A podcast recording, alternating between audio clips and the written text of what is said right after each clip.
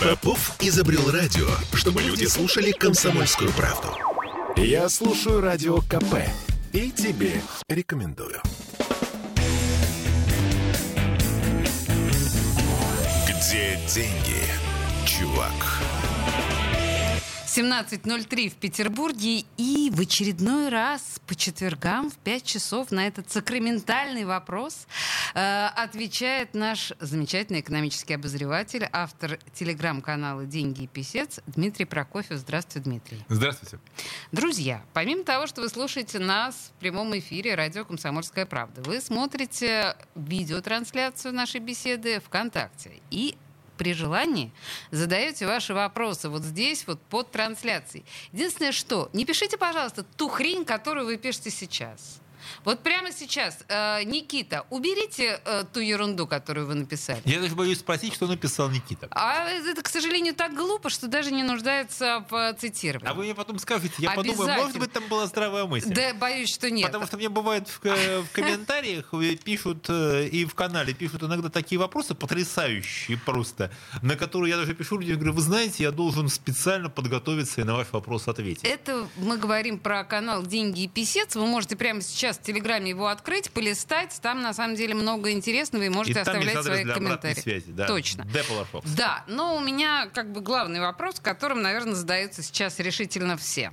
Вот у нас с вами доллар ниже 66, евро меньше 70, первый вопрос, который прям вот напрашивается у любого человека. Давайте покупать, может быть, валюту прямо сейчас, прямо пачками, раз она такая дешевая. А, вы знаете, если вы захотите ее купить, это не факт, что вам ее продадут. В смысле? Потому что в банке продается та валюта, которую люди туда принесли. Да?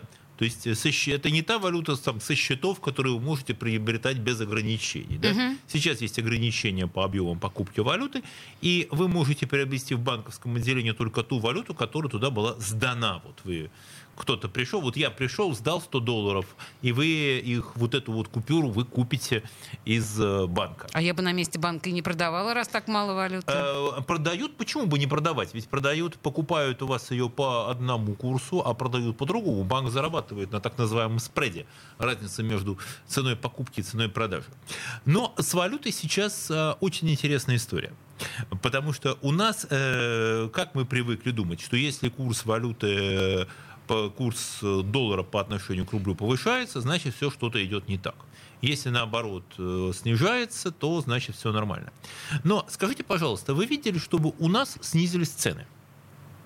Вот кто-нибудь из наших слушателей видел, чтобы в последние дни он увидел прямо снижение цен? Слушайте, напишите нам, видели ли вы понижение цен или Особенно нет? Особенно на товары, да, на вещи, на импортные товары, на я какие-то... нет, я не видела. Вот, э, потому что если бы у нас действительно стоил бы, э, стоил бы, продавался бы полноценно э, доллар за, стоил бы столько, сколько он должен, то мы сейчас должны были бы увидеть какой-то сумасшедший приток товаров в страну. Ну вот сами посудите, был курс э, около 80, да, там было 100, а сейчас вдруг там меньше 70. Ну надо скорее покупать и везти сюда. Но, но никто, идее. Да, но никто ничего не везет. И это означает, что сейчас, да, мы, допустим, радуемся, что у нас сейчас э, там курс снижается. Но когда было у нас, э, например, курс был 80, да, uh-huh, uh-huh. а чашка кофе стоила в кафе, ну, сейчас, ну, допустим, 120, да, я беру там известное кафе, наше, э, там, с знаменитым ленинградским названием. Я поняла вас, да. Вот, и там чашка кофе 119 рублей. И получается, что при курсе 1 доллар за 80 рублей, эта чашка стоила э, полтора, полтора доллара, да? Это европейская цена, это недорого, недешево. Ну да, так везде, в принципе, за полтора доллара вы купите чашку классного эспрессо. Это, это не реклама, но это действительно хороший эспрессо. И, но когда мы видим вот это снижение курса, то получается, что для нас чашка кофе стоит уже 2 доллара. 2 доллара, да, уже То есть получается, что 2. в долларах все продукты, которые произведены в России, начали стоить дороже. Ага. И тогда вопрос, если, как нам говорят, сейчас у нас должно начаться замещение импорта, да, то у нас вдруг оказывается, что наши российские товары получаются в долларах, стоят дорого. Ладно, мы здесь вынуждены их покупать, но кто же их купит там? последние данные по экспорту российских товаров, да, сейчас получается, что если э, те, кто хочет купить российские товары, не только, э, не только сырье, да, ну понятно, там нефть, газ, э, металлы, там дерево и так далее, но и российские там машины, оборудование, да, у него есть покупатели. Их не так много в мире, но они есть, это покупатели, там, естественно, уже сейчас это в данном случае не Европа, но это Азия, Африка, как раз получается, что для них российские товары вдруг оказываются очень дорогими в долларах, да, и тогда вопрос, а зачем покупать да? Зачем покупать э, там грузовики, там, например, сделанные в России? Кто это будет покупать? Э, так что это очень такая неоднозначная история. Но если я правильно понимаю, сейчас э, рубль это такой индикатор скорее политической устойчивости, нежели экономической. Да, да, безусловно, сейчас, но надо не забывать, что э, несмотря на то, что в Россию поступает валюта с э, там примерно миллиард долларов в день, Россия, э, российские экспортеры, корпорации, да, неправильно говорить Россия, а правильно говорить российские корпорации, mm-hmm. те, кто эксплуатирует эти природные ресурсы, их продает, они продолжают получать по миллиарду долларов в день, но э, аналогично никто импорт не приобретает. То есть никто потребительские товары ввести сюда не торопится. Так, и у нас таким образом копится У нас валюта? получается излишек, да, у нас получается излишек валюты, но эта валюта не превращается в товары. Она попадает на банковские счета, но товаров от этого у нас не становится больше. Ни импортных, пока и российских тоже не становится больше.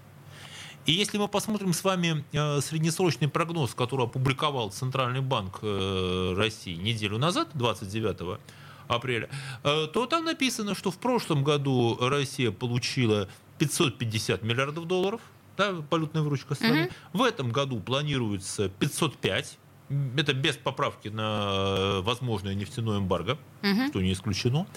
А в следующем году только 432. 432. А вот, а потом еще меньше. И, а вот импорт, да, у них планируется примерно на одном и том же уровне. 300, 340 э, миллиардов долларов. Да?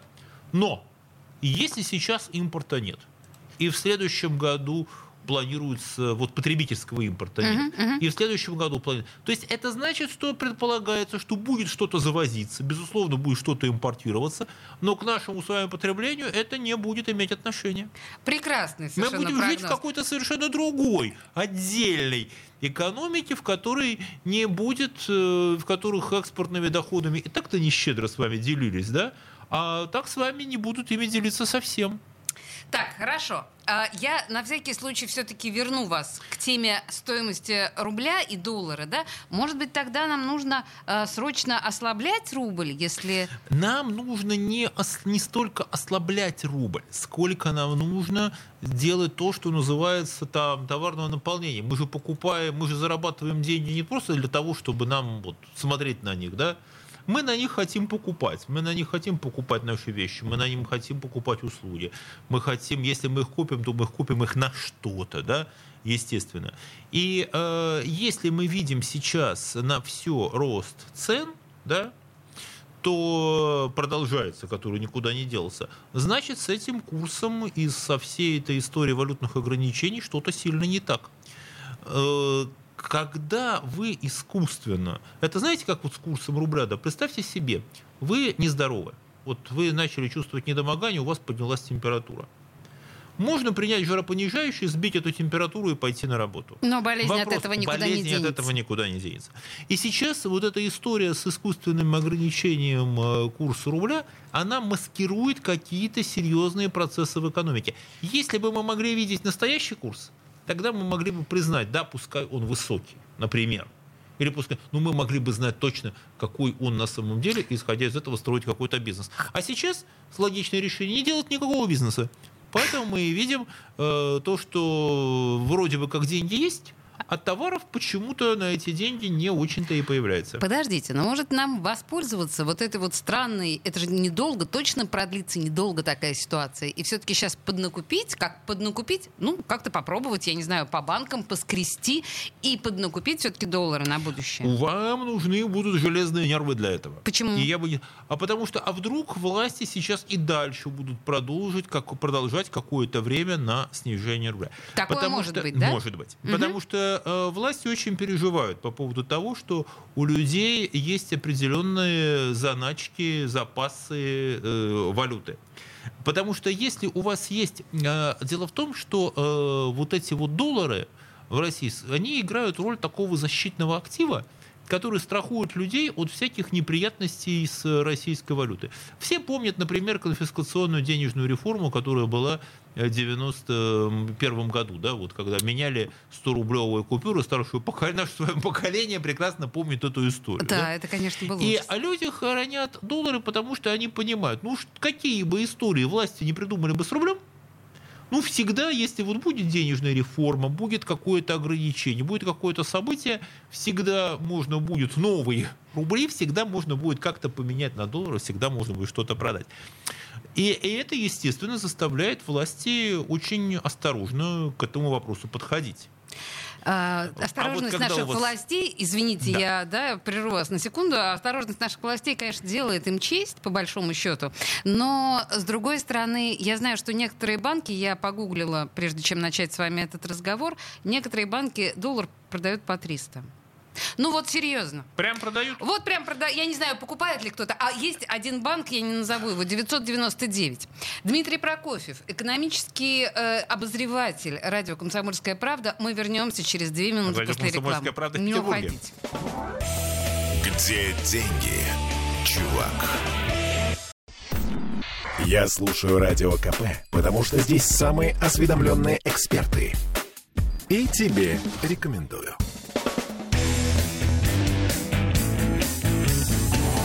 Где деньги, чувак? 17.16 в Петербурге. И мы продолжаем наш разговор с Дмитрием Прокофьевым, экономическим обозревателем радио «Комсомольская правда» Санкт-Петербург. Да. Да, это важное уточнение. И, извините, я все еще не могу слезть с темы доллара, потому что, ну, прямо она волнующая, да, со страшной силой. Значит, вы сказали, что э, если я готова путем, на самом деле, сложных манипуляций закупиться долларами, ну, потому что вот я, например, вот тот самый российский среднестатистический человек, который верит в силу доллара. И какие бы перверсии ни происходили на экономическом фронте, да, в России, я вот считаю, что моя кубышка там с этими, да, я не знаю, тысячи долларов, она меня спасет. Но а, может ли быть такое, что он так и не поднимется никогда? Или еще а... хуже того, может быть, его вообще запретить могут? Значит, такого, что он не поднимется, быть не может. Не может. Потому что он действительно сейчас в мире существует инфляция доллара. В мире существует э, проблема, никто не отрицает, э, что доллар дешевеет по отношению к товарам, которые продаются в Америке понятно, ну, что... Ну, они в Америке инфляция Они сейчас. в Америке тоже инфляция, ее никто не скрывает, они это тоже принимают за проблему.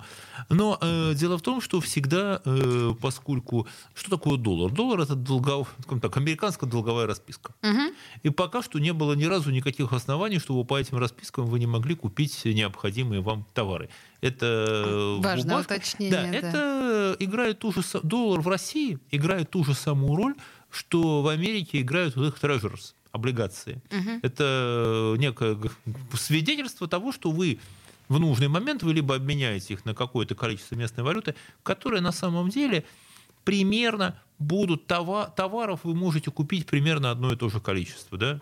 Вы не сможете на этом сейчас, может быть, сильно разбогатеть, хотя если у нас резко сократится приток в страну валюты, и э, надо помнить, что у нас э, бюджет сверстан из расчета цены э, значит, 80 угу. рублей за доллар. Угу. Да, значит, правительство для того, чтобы свести концы с концами, оно либо будет э, поддерживать вот этот вот курс, да, покупать валюту, там, чтобы из расчета вот 80 за доллар, или э, будет сокращать бюджетные э, расходы. Смотрите, что, Что вам хуже больше для- нравится. Что хуже Э, для Вы нас? знаете, что для, для вас и то, и другое, для вас и то, и другое сложно. Но в долгосрочной перспективе пока еще э, доллар э, россиян не подводил. Это не вопрос того, что какая валюта хорошая или плохая, да? или вопрос, какая экономика плохая или хорошая. Это вопрос о ваших личных сбережениях и о ваших личных активах. Да? Э, в храня деньги в любой валюте, в рублях, в долларах, в евро, в юанях, э, в, там, в, в нигерийских найрах, да, в венесуэльских песо, Ой. вы несете определенные риски. Да? Ну, уровень рисков хранения денег в той или другой валюте, он различный. И при желании, да даже, ну хорошо, ну в Советском Союзе был запрет. Да, был запрет. Но все равно существовали какие-то механизмы, были магазины, где можно было купить на доллары, были, где можно было обменять. На самом деле то, что сейчас происходит в масштабах страны с долларом, это очень похоже на магазины Торксин, торговли с иностранцами, которые были в 30-е годы в Советском Союзе. А потом они стали березками. А потом они стали березками. Нет, это была совершенно другая история. Магазины Торксин, где вы могли в них прийти и э, за доллары, вы могли туда сдать доллары, вы могли туда сдать золото, золотые кольца, вы могли там принести там золотые черноты, то есть вот валюту вы приносили и могли там купить без ограничений по карточкам, потому что тогда продукты нормировались в начале 30-х годов, вы могли купить э, без ограничений продукты, вещи, но по достаточно высокой цене. То есть, условно говоря, для того, чтобы купить там а, хорошо, ботинки, стоившие там, во всем мире там, 10 долларов, в магазинах Торксин вы должны были принести там, золото или валюту 20. 20 долларов. Да, Я 20 поняла. долларов. А, да, э, И после- вы сейчас хотите так, чтобы вы дешево их сдали и купили за рубли товары по более высокой цене, обогатив российских производителей. Ну, в этом есть, безусловно, сермяга, а, очевидно. Скажите мне, пожалуйста, не может быть такое, я просто готовясь к нашему с вами разговору, я видела несколько предположений, что теоретически, ну, нельзя исключать запрет доллара, хождение доллара. Э, Теоретически это возможно, но это сразу, во-первых, ударит по огромному количеству российских владельцев сбережений. Это сразу же появится черный рынок обмена валюты.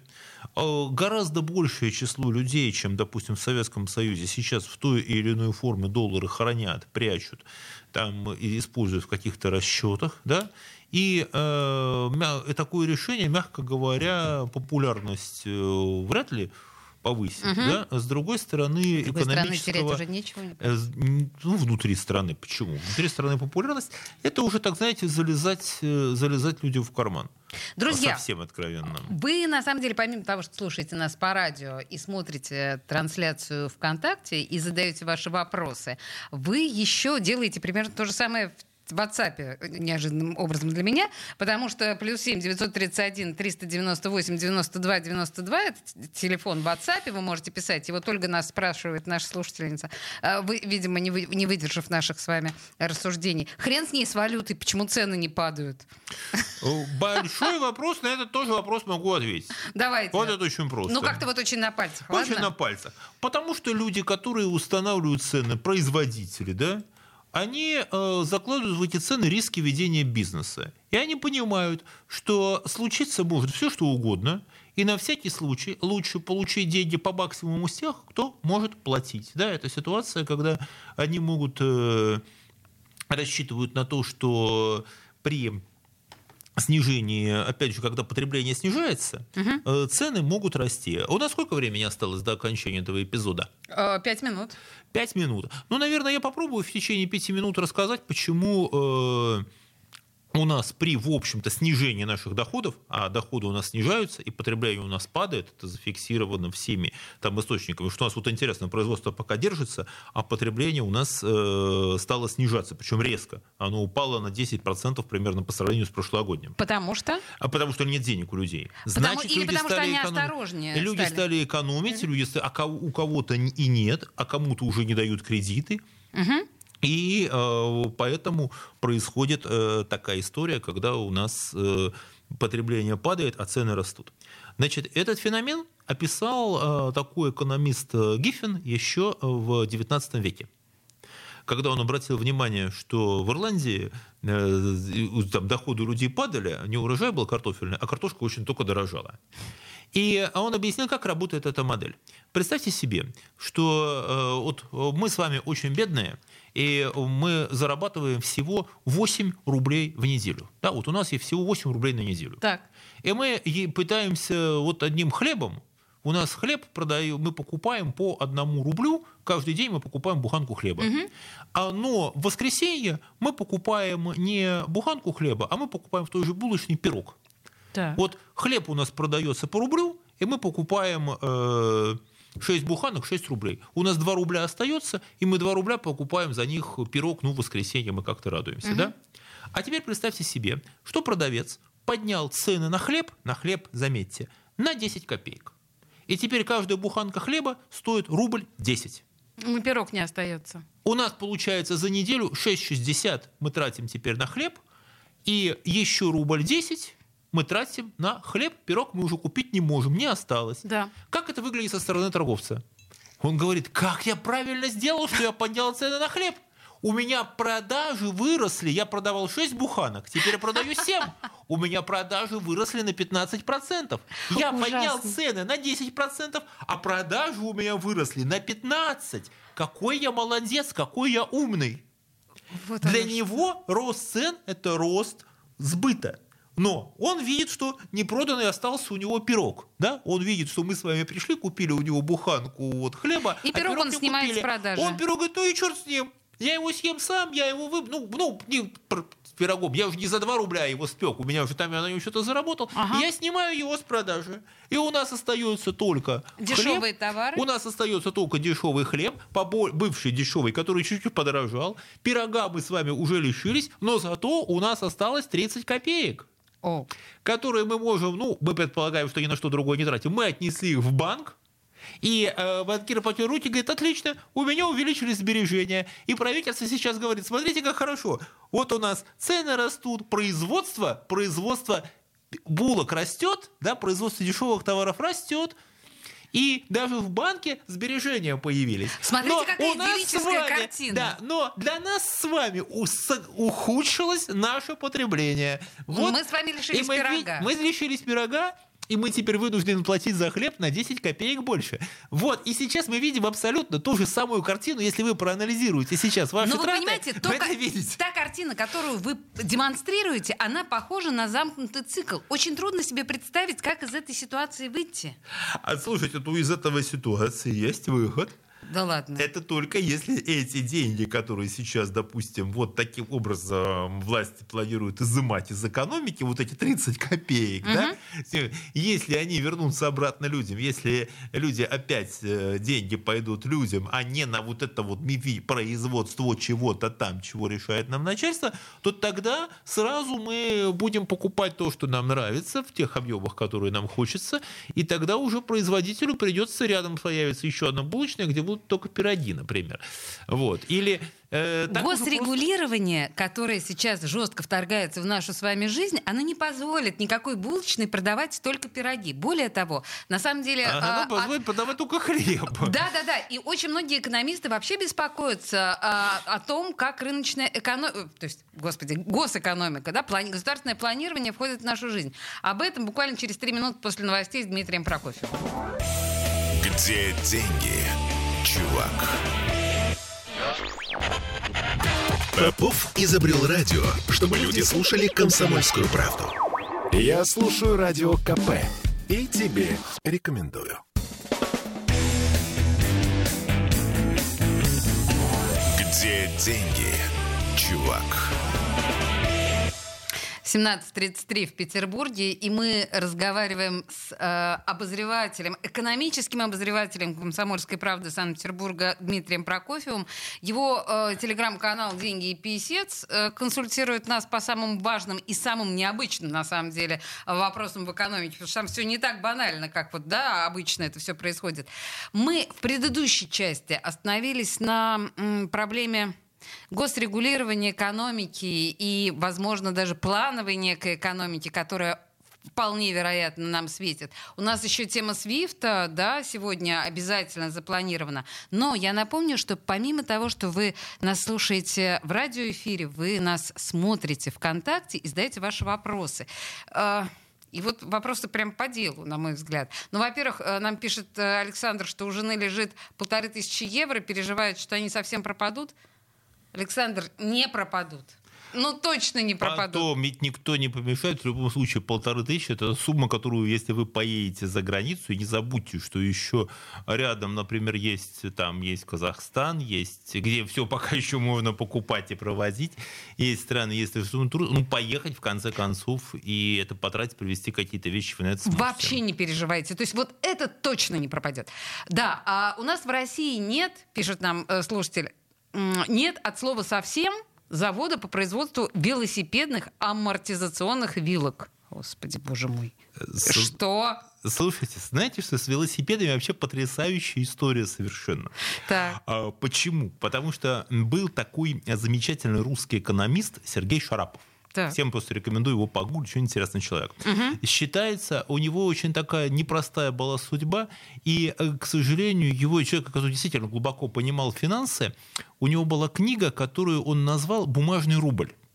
Очень эффектное такое название, которое ее и погубило. Все стали думать, что он хочет предложить какие-то бумажные рубли вместо тогдашних вот золотых, э, там, золотых червонцев. Угу. Да? На самом деле он объяснял, как устроена э, кредитная система, кредитная страховая система. Да? И объяснял, что э, долговые расписки могут быть ничуть не менее эффективными, чем там, золот, обеспеченные золотом деньги, если они будут опираться на систему, подобную американской. Да? Он видел образец, вот как ФРС США, но он такую придумал федеральную резервную систему для России. Какое да. это отношение имеет к велосипедам? А такое, к велосипедам, что э, Шарапов э, написал однажды статью, что такое протекционизм, да, где писал как раз вот про это импортозамещение, и он привел в пример именно велосипеды, которые 120 лет назад в России также не могли их сделать. И он писал, что за последние годы в Россию ввозится, я пока рассказывал эту историю, я искал вот э, этот текст, э, нашел его, и, значит, история такая. За последние годы в Россию ввозится множество велосипедов. За этот поистине глупый предмет Россия переплатила за границу десятки миллионов рублей. Отчего бы эту дрянь не делать дома? Я напоминаю, это он пишет в 1900 году. Да? Хорошо. Наложим солидную пошлину, дадим русскому производителю все преимущества перед иностранным фабрикантом. Тот довольствуется 10%, наш пусть наживает рубль на рубль 100%, лишь бы было отечественное производство. Но вот пошлины наложены. И, но русского производства велосипедов нет. Цена на них стоит вдвое выше, чем в Америке. Но русских фабрик не открывается. И потребитель только несет налог без всякой пользы для российской промышленности. 120 лет дел... назад 100... напишем, В чем написано. же дело? От чего угу. цель не достигнута? От чего? Да именно от того, что пошлина еще не протекционизм. Чтобы велосипеды начали выделывать в России и не какие-нибудь, а хорошие, нужно очень много условий, среди которых закрытая граница не самое главное. Чтобы делать велосипеды хорошо и дешево, нужно все их части делать не вручную, а машинами. Машины эти специальные и страшно дорогие. Значит, нужен очень большой основной капитал. Затем нужен дорогой специальный материал, который надо выписывать из-за границы и платить за него высокую пошлину. Ведь э, здесь правительство хочет, чтобы этот материал тоже производили только в России. Затем производство должно быть массовое. Ну, и товару должно быть столько, чтобы не было задержки в требований. Подождите. Значит, нужен дешевый кредит. Дальше нужна аккуратность при приемке товара. Э, я, я требую спойлер. Вся... Я требую спойлер прямо сейчас. Он говорит, и прошло 120 лет. Да.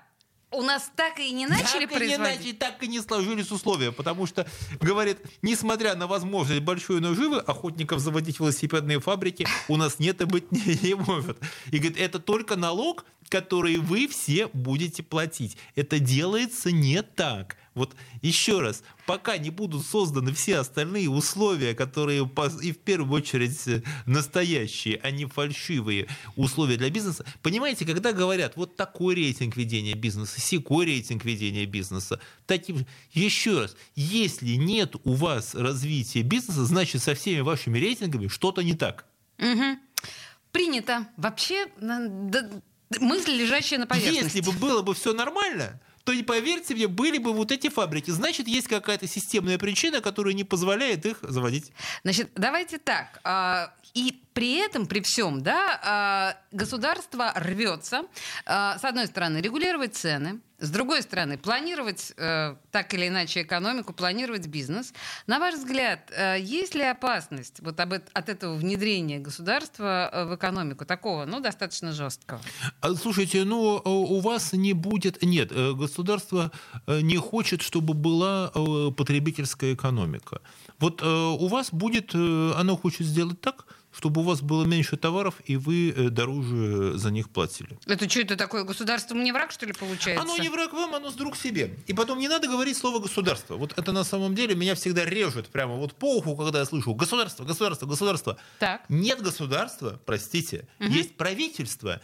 Правительство – люди, принимающие решения. Люди со своими представлениями прекрасным, со своим видением экономику. Это не какой-то мифический робот сидит, который говорит «я государство», там, вот металлический такой, да, угу. и принимает какие-то решения, которые мы должны исполнять. Нет, принимают решения живые люди, которые считают, что нужно вести экономику вот в этом направлении, да. И сейчас они видят примерно так. Вот наши э, зрители это могут увидеть, а я здесь попробую это объяснять. Вот на смотрите, пальцах. на пальцах, да, вот видно, вот у меня одна рука это наш воловой внутренний продукт, наше производство, а другая рука это доля оплаты труда вот в этом воловом продукте. Угу. И я начинаю эти руки опускать. И вот кто на меня видит, он видит, что я одну руку опускаю быстрее другой вот у меня, если у меня оплата, доля оплаты труда опускается быстрее, чем производство, видите, у меня разница да. между руками, да? И вот здесь, на макроуровне, как говорят экономисты, разница. образуется капитал. Угу. То есть если у меня производство пад, падает медленнее, чем э, доля оплаты труда в этом производстве, значит, у меня образуются дополнительные деньги. Вот это то, что и хочет сделать сейчас правительство, чтобы получить деньги для замещения выпадающих экспортных доходов, которые могут сократиться в любую минуту. И которые, ну, как предполагает, направит на то, что считает нужным, что считает более правильным. Да? Да. И, но для нас эта проблема означает, что нам будут платить меньше. Что значит платить меньше? Вы можете сделать, смотрите, допустим, вы получаете, э, я обращаюсь к нашим слушателям, да, э, вы получаете 100 э, рублей, да? Угу. Если вы получаете оклад 100 рублей, ну вот вы ходите там бюджетный какую-то, да, то, например, мне снизить зарплату вам не так просто. Если вы получаете как рабочий от нормы выработки, то я всегда могу сказать, вы знаете, работы меньше – выработка меньше, и я могу платить вам, как мы видим, то, что называется высвобождением высвобождением труда, да, как у нас угу. сейчас говорят, высвобождение рабочей силы. Человека не увольняют, но он продолжает ходить на работу и получать меньше. А если у меня, я плачу вот 100 рублей, вот бюджетная организация, да, а как мне сделать так, чтобы... Я не могу просто так вам снизить зарплату, но я могу сделать так, что будет меньше товаров, которые вы сможете на нее купить. А с точки зрения э, цены доли труда ВВП это одно и то же. Вот доля оплаты труда в производстве – это на самом деле объемы тех товаров, которые вы можете купить за эти деньги. Я понятно объяснил да. эту историю? Да. Можно сделать так, что те же 100 рублей у вас останутся, но купить за эти 100 рублей вы можете уже меньше, чем купили вчера. Значит, в экономике образуется э, избыток капитала в каком-то другом месте. По... Надеюсь, что объяснил понятно. Да, понятно, но насколько, ну, то есть ощущение, что вот то, как вы это объяснили, да. есть понимание, что такое вмешательство это временная мера.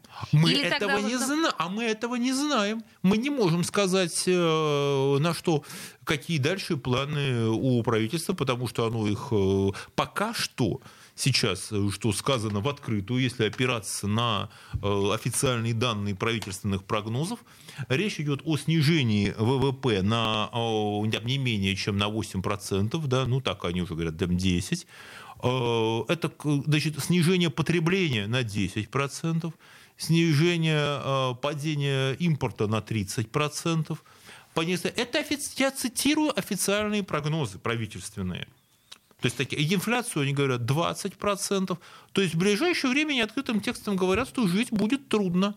а и восстановление будет медленным. Никто не обещает. Уже 10 лет российская экономика топчется на одном месте без роста реальных доходов. И, э, собственно, они говорят, ну да, теперь, э, чтобы вернуться на 2021 год, понадобятся еще новые и новые годы. А как вы думали? Слушайте, вот на этом месте мы сделаем небольшой перерыв на рекламу. Друзья, у нас что-то прервалась э, ВКонтакте трансляция. Напишите, пожалуйста, что видите вы на ваших экранах, потому что, ну вот я вижу, что ничего не происходит. Но самое главное, мы услышали... Мы разговариваем с Дмитрием Прокофьевым. Ну, пока по радио нас можно еще слушать. Мы сейчас работаем над тем, чтобы видеотрансляцию возобновить. После рекламы постараемся вернуться. Где деньги, чувак? Я слушаю «Комсомольскую правду», потому что «Радио КП» — это корреспонденты в 400 городах России. От Южно-Сахалинска до Калининграда. Я слушаю «Радио КП» и тебе рекомендую. Где деньги, чувак? 17-16 в Петербурге и титаническими усилиями, практически держа в зубах провода, э, звукорежиссер наш вывел э, все-таки трансляцию ВКонтакте. Вы нас снова смотрите и видите. Спасибо вам большое за то, что смотрите, лайкаете и задаете вопросы. Э, Дмитрий Прокофьев в студии радио «Комсомольская правда». И знаете, что мы с вами еще не обсудили? Мы с вами не обсудили, собственно говоря, отключение Свифта у Сбербанка. Это одна из очередных, ну, шестой пакет санкций, который Европа подготовила подготовила нам, и уже совершенно очевидно, что SWIFT Сбербанку будет отключен. А, ну, давайте так будем говорить, когда отключат, тогда и, и скажем, да, опять же, ну, а, мы вот всегда надо быть, потом, когда мы говорим нам, да, не надо себя все-таки так жестко ассоциировать с государственными банками. Окей, да. я Давайте говорить, ну, я, это, моя, да, это моя профессиональная привычка поправлять, да, всегда, угу. что здесь, э, да, против Э, санкции в отношении Сбербанка. Ну, говорит, против. В отношении, в отношении Сбербанка. В отношении Окей. Сбербанка, э, которые отключают его от системы SWIFT.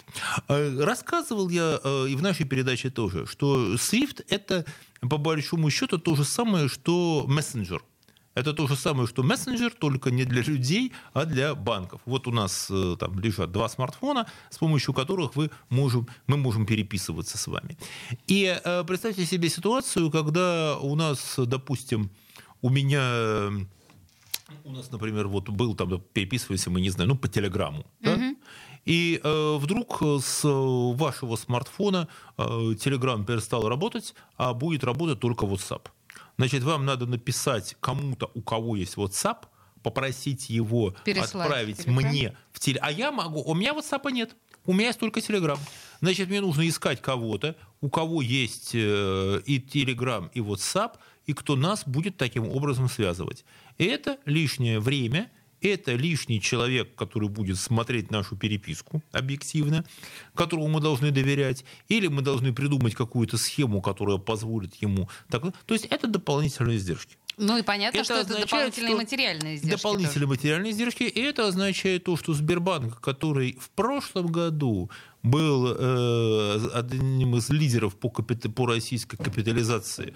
Банк, который был э, самым известным брендом, там, банковским брендом Восточной Европы, который имел отделение, который имел колоссальный там, потенциал развития, да, и уже позиционировался не просто как банк, а как такую цифровую экосистему, не считается это рекламой, да, оказался, что он не может пользоваться ключевыми вот этими мировыми э, инструментами, не карты, которые выпускает Сбербанк, не будут приниматься нигде, кроме России, ни с другими банками он не может проводить транзакции, только через систему вот, финансовых, э, систему финансовых сообщений, которая создана Банком России, только через те банки, которые к ней подключены, любая транзакция, любая операция Центрального э, Сбербанка с миром, она пойдет теперь Что это означает для клиентов? Это для означает, клиентов что... означает, что э, Сбербанк начнет нести большие расходы по своей деятельности, которые он так или иначе на своих клиентов будет перекладывать. Это будет означать снижение его, цены его акций для тех, кто еще ими владеет, а очень многие россияне купили акции Сбербанка, да, потому что они росли, потому что они были перспективные, то есть люди потеряют эти сбережения, это будет означать, э, ну, скажем так, сокращение масштабов деятельности Сбербанка и его влияния в мире. То есть это был э, мировой банк, да, теперь он превращается в, локальный, локально-российский. в локальный российский банк. А мир и Россия это все-таки финансово совершенно разные истории, потому что не надо обманывать себя. Российская экономика это чуть больше процента от мировой экономики, и, соответственно, банковский доступ к банковским ресурсам, который решился Сбербанк, э, это серьезная потеря. Хорошо. Банку будет, банку будет тяжело, дай бог здоровья и сил его менеджерам, которые будут сейчас справляться с этой ситуацией. Потому что действительно Сбер э, там при, можно критиковать, можно относиться по-разному, но с точки зрения многих сервисов и банковских приложений и так далее, работал хорошо. Тем более, что, например, сейчас э, вот банковские приложения, да, они не будут, э, они не работают, не работают там на смартфонах, на их не закачать там, из-за этих из-за санкций. Так сложно. Ну, э, насколько я понимаю, когда возникли санкции в отношении ВТБ, ВТБ м, потерял достаточно много клиентуры, потому что все ну, тут же ломанулись в какие-то другие банки, просто потому что ну, элементарно не оплатить да, те же самые приложения. Да, не оплатить же самое. То же самое будет происходить со Сбербанком. А, ну, какая-то часть уже тех уже некуда бежать, что называется. Ну, то, подождите, будет есть работать. еще какое-то количество банков более-менее не подсанкционных. И есть еще не подсанкционных, но эти банки понимают, что им так или иначе надо будет думать о сотрудничестве со Сбером. Да? Потому что сейчас, например, для тех же самых китайских банков, для них э, сотрудничество с любым токсичным банком вопрос зачем? Потому что для их масштабов, их бизнеса, да, российские банки для них совершенно сразу теряют интерес как, теряют интерес как к партнерам. Ну зачем? Одно дело, когда вы имеете дело с... э, Вы находитесь в Китае, представьте себе. Так, а, хорошо, подождите. С Да. Китаем примерно понятно. Но если мы говорим об этих небольших банках, которые сейчас оказались пока не подсанкционными, Да.